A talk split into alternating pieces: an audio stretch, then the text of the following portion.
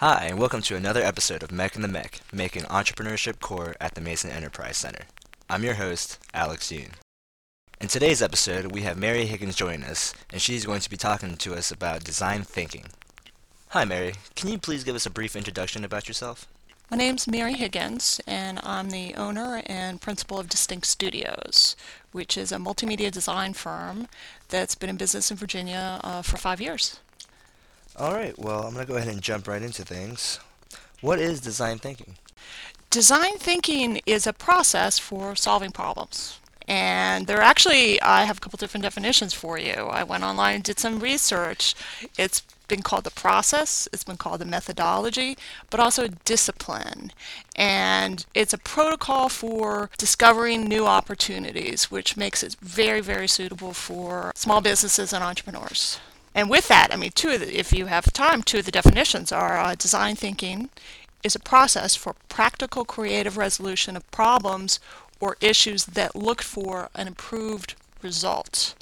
And Tim Brown of IDEO describes design thinking as a discipline that uses the designer's sensibility and methods to match people's needs with what is feasible and what is a viable business strategy. So, at its core, it's taking what we traditionally think of as a designer's methodology and incorporating it into business practices. How can one implement design thinking in their organization? Well, there are three parts to design thinking, and you need to have an idea, you need to refine your idea, and then you need to implement it. And an organization needs to incorporate design thinking by really bringing their entire organization into the idea generation process. Design thinking needs and requires a very open culture, and it also requires I'll use his word optimism, an optimistic culture. It's not to say that it doesn't have a structured business culture, but you need to be open to ideas. So, because the goal is to expand what your options are. So, you need to explore your strategy with your entire organization. And you need to ask this one very simple question What does your customer need? So, the a key is is that your focus is on your customer first. It's a human-centered approach and it's also an approach that is similar to the development of a design in that you take an idea and you make that idea tangible quickly and cheaply. So it's prototyping. And Tim Brown of IDEO, and we'll get to this book a little bit later, talks about the need to have a prototyping culture. And you brainstorm with your entire organization an idea. So you create a lab for the generation of ideas, but then you make that idea tangible quickly, and that allows you to analyze it and evaluate it and iteratively improve it over time. And so they have this idea called fail early and fail often, but really what it means is that you improve iteratively. You make your idea tangible fast and not using, you know, the more money you spend on it, the more trouble you'll probably get into it.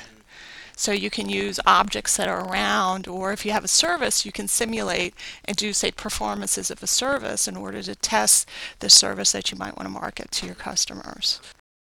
How can design thinking help entrepreneurs? Well, entrepreneurs typically are people with a vision. They have an idea that they're willing to put everything into. And this is a concept that is, and a process that is very suitable for entrepreneurs because they can make that vision tangible. They can see it quickly and cost effectively and really develop a process for researching it and testing it so they'll know if it's going to work or not. Can you give an example of a successful company implementing design thinking? Oh, yes, I can. And I'll, I'll, tell you about a personal experience. Yesterday, I had the opportunity to go to a lunch that was given by a local organization, Women in Technology. And the speaker was an executive with Google here in the Washington, D.C. area. And the topic was innovation. And she outlined Google's innovation process for the audience. Lo and behold, that process sounded an awful lot like design thinking. Okay. They have all kinds of great kind of sayings there, and this is one issue actually that I, I didn't really talk about. Creativity loves constraints. And don't kill an idea, morph it. And that's kind of part of it. And really, they have a very open culture. They have a very flat culture. They hire the smartest brains and they give them exciting and interesting projects to do. But they have a culture of taking ideas and making them tangible quickly and iteratively. So, Google, I think, is an example of the most successful company out there that uses this type of philosophy and methodology in their business culture. Okay, going back to this book that you've been referring to by Tim Brown, can you give me a little more information about the book?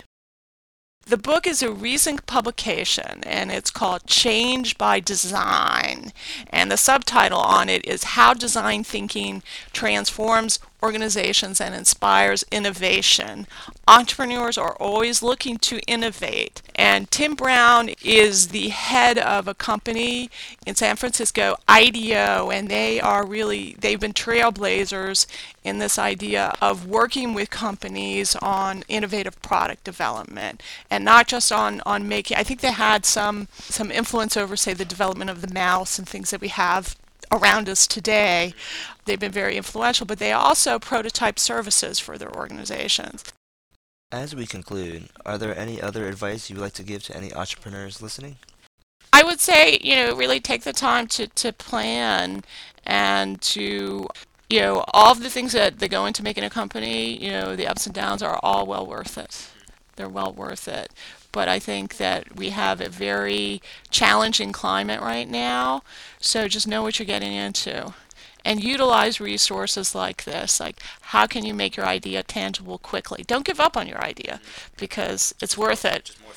Yes, morph it. Exactly. Thank you. Well, thank you, Mary, for coming in today and talking to us about design thinking. Please tune in to another episode of MEC and the MEC, making entrepreneurship core at the Mason Enterprise Center. Until then, make a difference.